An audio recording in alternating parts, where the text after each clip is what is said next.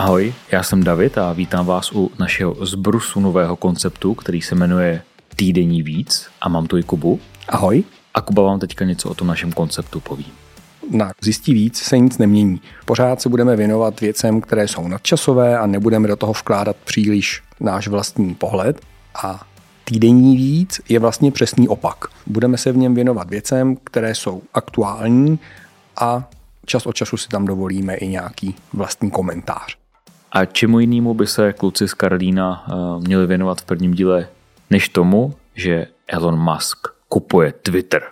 Budeme se věnovat nejenom tomu, že ho kupuje, protože toho jsou plný noviny, ale hlavně proč ho kupuje, jak to udělal, co to znamená pro americkou levici a můžeme se kouknout i na nějaký další plánovaný osud Twitteru.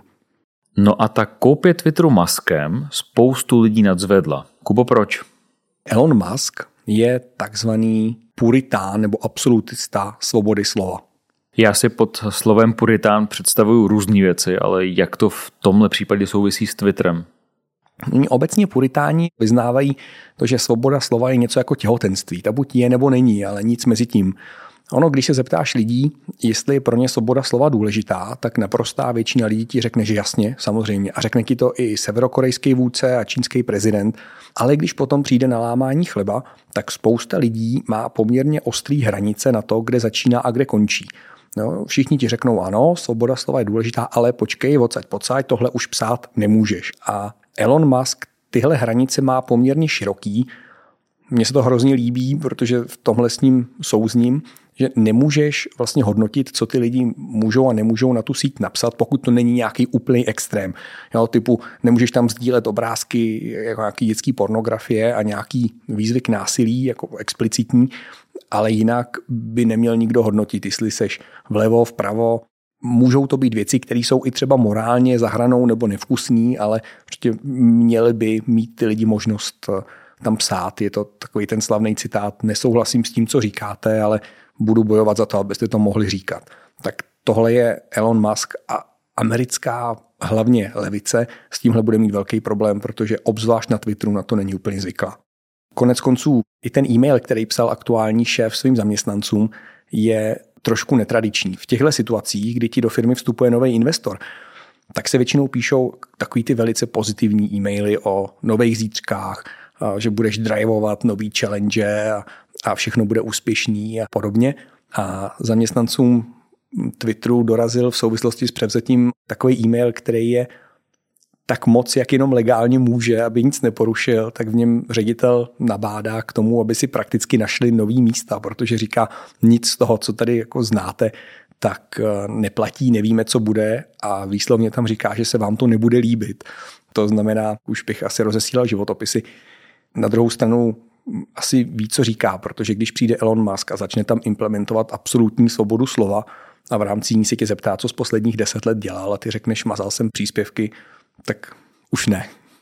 Já bych se ještě malinko vrátil k tomu, jaký spoužil výraz. Ty spoužil výraz nikoli koupil, ale převzal. Mm, převzal proto, že oni tam trošičku operují s něčím, čemu se říká nepřátelské převzetí. To je terminus technicus, který u nás skoro neznáme. Američani na to mají poměrně přísný zákony. On jim nedal moc na výběr. On za nima nepřišel a neřekl, já bych vám tady dal 44 miliard, berte nebo neberte. On si nejdřív koupil 9% akcí a potom za nima přišel a říkal, helejte, buď vám dám 44 miliard a vy mi dáte celý Twitter, anebo pokud ne, tak já hodím všech 9% zpátky na trh a to budete koukat, co se s vašimi akciemi stane, když Elon Musk prodává akcie. Ve smyslu, že má Elon Musk takový dosah, že by vlastně ty lidi začali prodávat i ty svoje akcie Twitteru a ta společnost by ztrácela rapidně hodnotu. Jednak to, že se objeví najednou 9% akcí jakýkoliv firmy na trhu, je signál špatný, i kdyby to nebyl Elon Musk, plus ve chvíli, kdy všichni vědí, že to je Elon Musk, on by to určitě dal vědět, tak to je signál, který by i zbylý akcie postal hodně dolů, takže on jim dal na výběr, že buď koupí Twitter za cenu, která je výrazně nad tím, co byla tržní hodnota, takže ty akcionáři se buď můžou mít o hodně líp, když prodají, a nebo se budou mít o hodně hůř, když neprodají. A oni, jim došlo, že na původní cenu by se ty akcie vrátily řádově třeba i za roky. Musk plánuje po převzetí Twitteru stáhnout tuto společnost úplně z borzy. Proč to chce udělat a může vlastně? Samozřejmě může, když ji vlastní celou, tak ty akcie můžou a nemusí být na, na burze. On vlastně neměl jinou možnost vzhledem k tomu, kdo je a jaký názory zastává, protože ve chvíli, kdyby nechal Twitter na burze a existovali by další akcionáři, tak on by měl něco, čemu my říkáme v češtině chovat se s péčí řádného hospodáře.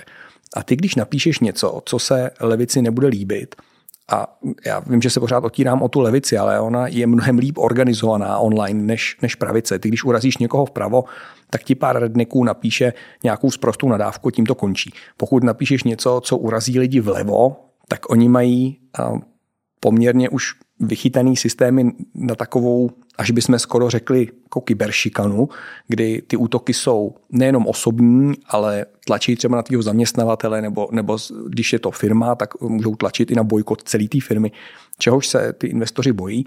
A stává se to Facebooku běžně, ty se ráno probudíš a zjistíš, že tvoje akcie přes noc ztratily jako procento, ale to může být třeba taky miliarda. Nevím, jestli jsi sledoval, jak eh, Mark Zuckerberg takhle přišel přes noc o 20 miliard přepočtu na naše. No, sledoval jasně, taky, taky mě potěšilo, když jsem jednoho rána otevřel eh, Revolut a viděl jsem tam minus 36% na, na zhodnocení mety, takže úplně o čem mluvíš, no.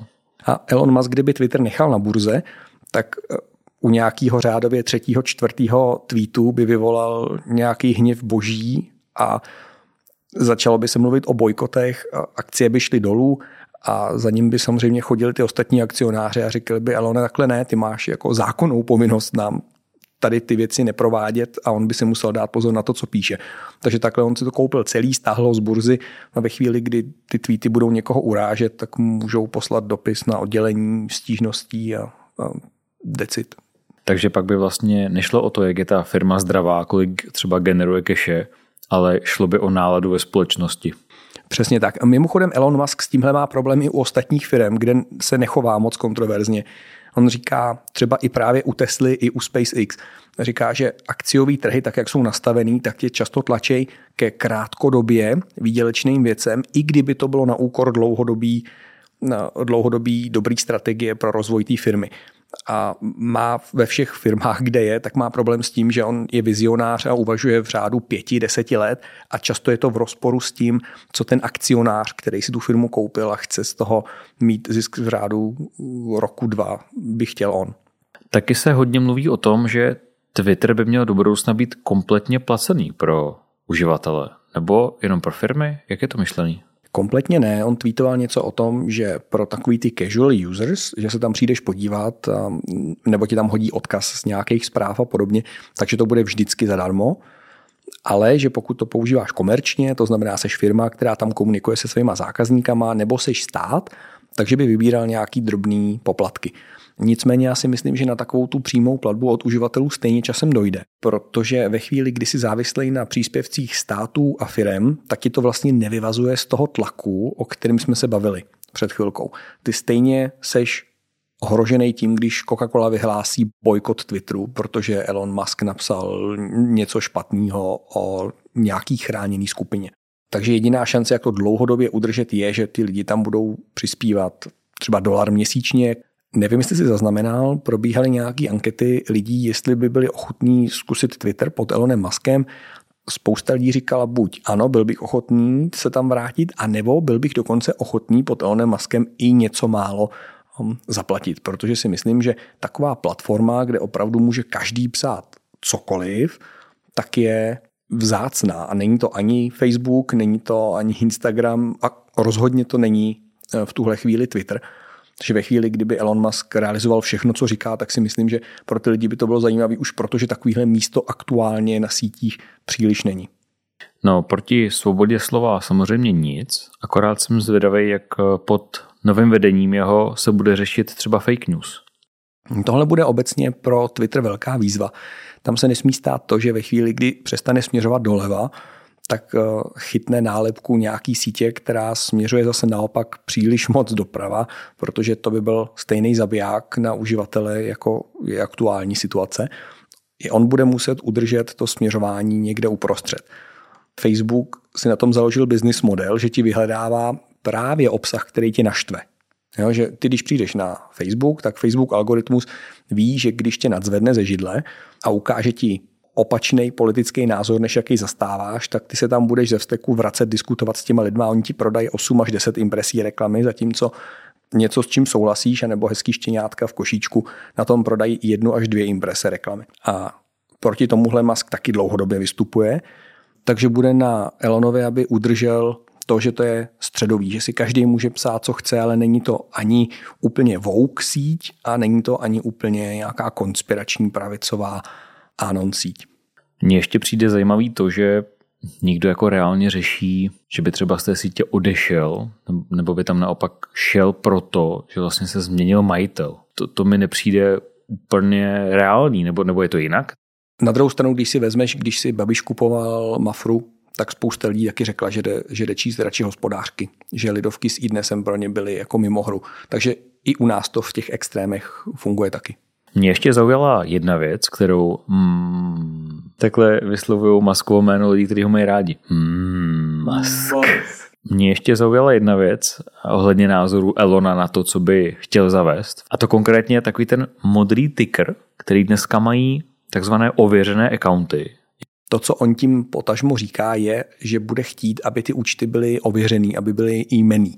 Ono k tomu dneska přechází i třeba spousta diskuzí na novinových serverech, opouští takovou tu metodu těch anonymních účtů, protože zjistili, že když je někde nějaká politicky vyhrocená diskuze, což dneska je překvapivě skoro všude, ten oslý můstek si vždycky někdo najde, tak eh, se najednou někde sesype 50, 60, 80 anonymních účtů, který dělají stejné hrubky, kopírují stejné texty ze stejných konspiračních webů a ty moderátory už to jako nebaví mazat. A zároveň pokud tam ta svoboda slova má být absolutní, tak takovýhle jako útoky eh, hejn účtů, který se dají třeba i zeskriptovat a zrobotizovat, tak musí ustát. On dokonce říká, že eh, skončí i Twitter boti, jakákoliv programatika, že opravdu budou ověřovat, že to píšeš ty jako člověk.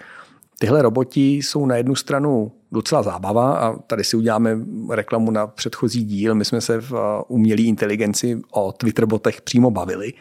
A na druhou stranu programatický ovládání účtů může právě způsobovat nebo může nahrávat té kyberšikaně, tak jak jsme se o ní bavili, protože se na tebe sesype spousta jakoby účtů, které ale nejsou ověřený a ono to vypadá, že si způsobil hrozný mayhem a přitom to může být jeden programátor, který ale ovládá jako velký hejno falešných účtů. To znamená, jeden z úplně logických dalších milníků pro Elona bude, že podobně jako Facebook po tobě dneska často vyžaduje občanku nebo řidičák, tak Twitter pravděpodobně naváže na to stejný. On tím jako ověří, že jsi člověk a budeš vlastně diskutovat s dalšíma lidma a ne s robotem. Tak, umím si představit nějakou kombinaci toho, že pokud chceš používat účet jenom pro čtení, tak ho můžeš mít neověřený, ale jakmile chceš na tu síť něco psát jako vlastní obsah, tak prostě nejdřív projdeš procesem, kdy jim pošleš ID, oni ho strojově ověřej, do pár minut ti napíšou, jestli to vypadá OK, můžeš psát. Během toho přebírání Twitteru tak se zeptal lidí, co by měl udělat s headquarterem nebo se sídlem společnosti Twitteru v San Francisku. Jo, a jeho nápad byl, že by ho mohl přeměnit eh, v místo, kde by se ubytovávali bezdomovci. Protože podle jeho slov stejně tam nikdo pracovat nechodí. Tak, aby to neleželo ladem. A zajímavý je, že 90% jeho followerů samozřejmě řekl, že ano, udělejme z toho raději místo pro bezdomovce. Nevím, jestli jsi někdy viděl takového toho typického kalifornského hipstra, ale ono by to tam nebylo ani moc poznat, jestli tam ten člověk pracuje nebo skvotuje zrovna. Můžeme tohle říct, Kubo. A na Twitteru nás to rozhodně jako běžet nenechají, takže snad nás nesmaže Facebook. Takže dámy a pánové, tohle byl náš první a dost možná i poslední díl úplně nového konceptu Týdenní víc. Já jsem David. Já jsem Kuba. Těšíme se na vás příště. Ahoj. Ahoj.